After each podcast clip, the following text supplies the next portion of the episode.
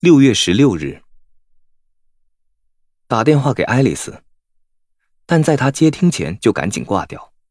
今天我找到了一间带家具的公寓，月租九十五元，已经超出了我的预算，但位于四十三街与第十大道附近，只要十分钟就能到图书馆，继续我的阅读和研究。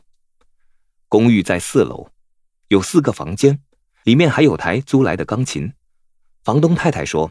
再过几天，出租公司就会来把钢琴搬走。也许搬走前，我就能学会弹奏。阿尔吉农是个很好的伴侣。用餐时，他会来到自己在小折叠桌上的位置。他喜欢椒盐脆饼。今天我们看电视上的球赛时，他还尝了一口啤酒。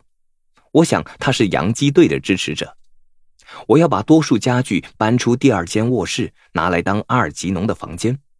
我打算利用在下城可以便宜弄到的塑料废料，帮阿尔吉农造一个三度空间迷宫。